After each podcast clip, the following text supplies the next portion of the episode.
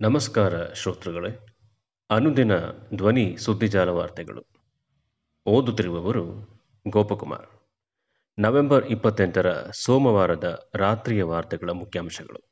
ಕೇಂದ್ರ ಸರ್ಕಾರದ ವಿರುದ್ಧ ಸುಪ್ರೀಂ ಅಸಮಾಧಾನ. ಅಶ್ಲೀಲ ಭಾಷಣ, ಬಾಬಾ ರಾಮದೇವ್ ಕ್ಷಮೆ.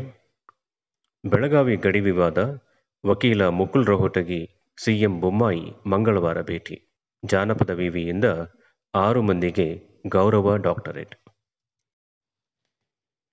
ಕೇಂದ್ರ ಸರ್ಕಾರದ ವಿರುದ್ಧ ಸುಪ್ರೀಂ ಅಸಮಾಧಾನ.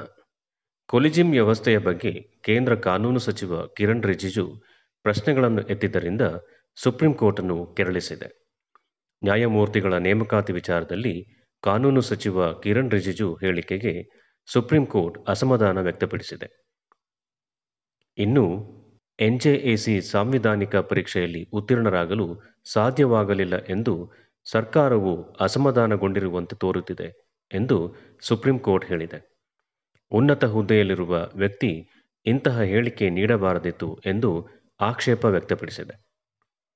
ಕಾನೂನು ಸಚಿವರ ಹೇಳಿಕೆಗೆ ಸುಪ್ರೀಂ ಕೋರ್ಟ್ನ ಮಾಜಿ ನ್ಯಾಯಮೂರ್ತಿಗಳು ಅಸಮಾಧಾನ ವ್ಯಕ್ತಪಡಿಸಿದ್ದಾರೆ. ಮಾಜಿ ನ್ಯಾಯಮೂರ್ತಿ ಮದನ್ ಬಿ ಲೋಕೂರ್ ಮಾತನಾಡಿ ಗಾಜಿನ ಮನೆಗಳಲ್ಲಿ ವಾಸಿಸುವವರು ಇತರರ ಮೇಲೆ ಕಲ್ಲು ಎಸೆಯಬಾರದು. ನ್ಯಾಯಾಂಗ ನೇಮಕಾತಿಗಳನ್ನು ನಿರ್ಧರಿಸಲು ನ್ಯಾಯಾಧೀಶರು ಹೆಚ್ಚು ಸಮಯ ಕಳೆಯಬೇಕು ಎಂದಿದ್ದಾರೆ. ಇನ್ನು ಇದರೊಂದಿಗೆ ಕಿರಣ್ ರಿಜಿಜು ಇಂತಹ ಪ್ರಶ್ನೆಗಳನ್ನು ಕೇಳುತ್ತಿರುವುದರ ಬಗ್ಗೆಯೂ ಅಚ್ಚರಿ ವ್ಯಕ್ತಪಡಿಸಿದ್ದು, ರಿಜಿಜು ಏನು ಮಾತನಾಡುತ್ತಿದ್ದಾರೆಂದು ತಿಳಿಯುತ್ತಿಲ್ಲ ಎಂದು ವಾಗ್ದಾಳಿ ನಡೆಸಿದೆ. ಅಶ್ಲೀಲ ಭಾಷಣ, ಬಾಬಾ ರಾಮದೇವ್ ಕ್ಷಮೆ. ಮಹಿಳೆಯರ ಕುರಿತು ಅಶ್ಲೀಲ ಮತ್ತು ಲಿಂಗ ತಾರತಮ್ಯದ ಭಾಷಣ ಮಾಡಿದ್ದಕ್ಕಾಗಿ ಯೋಗ ಗುರು ಬಾಬಾ ರಾಮದೇವ್ ಅವರು ಕ್ಷಮೆ ಕೇಳಿದ್ದಾರೆ.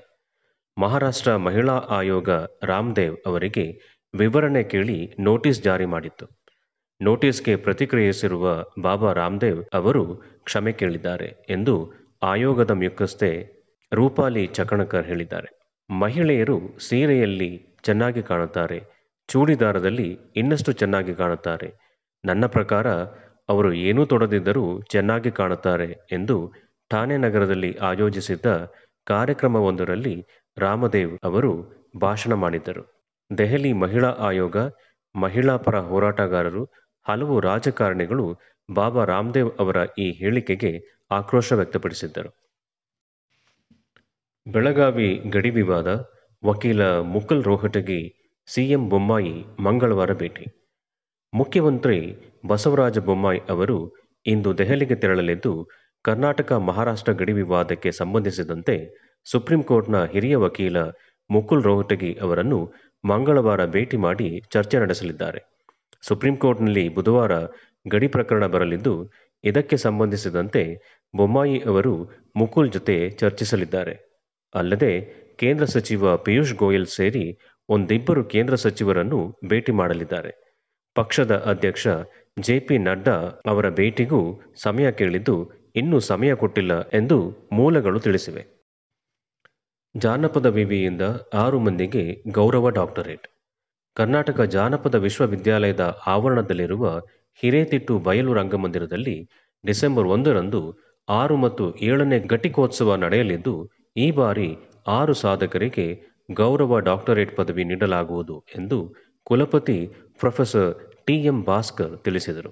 ಹಾವೇರಿಯಲ್ಲಿ ಸೋಮವಾರ ಪತ್ರಿಕಾಗೋಷ್ಠಿಯಲ್ಲಿ ಅವರು ಮಾತನಾಡಿ, ರಾಣೆಬೆನ್ನೂರಿನ ಅರೆಮಲ್ಲಾಪುರದ ಜಾನಪದ ಕಲಾವಿದ ಕೆಂಚಪ್ಪ ನಾಗರಜ್ಜಿ, ದಕ್ಷಿಣ ಕನ್ನಡ ಜಿಲ್ಲೆಯ ಸುಳ್ಯದ ಜೀವನ್ ರಾಮ್ ಸುಳ್ಯ, ಉಡುಪಿ ಜಿಲ್ಲೆಯ ಯಕ್ಷಗಾನ ಕಲಾವಿದ ತಲ್ಲೂರು ಶಿವರಾಮ ಶೆಟ್ಟಿ, ಹುಬ್ಬಳ್ಳಿಯ ರಂಗಭೂಮಿ ಕಲಾವಿದ ಯಶವಂತ ಸರದೇಶ್ ಪಾಂಡೆ, ಗದಗ ಜಿಲ್ಲೆಯ ಗಂಗಿಮಡಿ ನಗರದ ಬಸವರಾಜು ಕಂಚಿಗೇರಿ, ಬಾಗಲಕೋಟೆ ಜಿಲ್ಲೆಯ ವೆಂಕಪ್ಪ ಅಂಬಾಜಿ ಸುಗೇತಕರ್ ಅವರನ್ನು ಆಯ್ಕೆ ಮಾಡಲಾಗಿದೆ ಎಂದು ತಿಳಿಸಿದರು.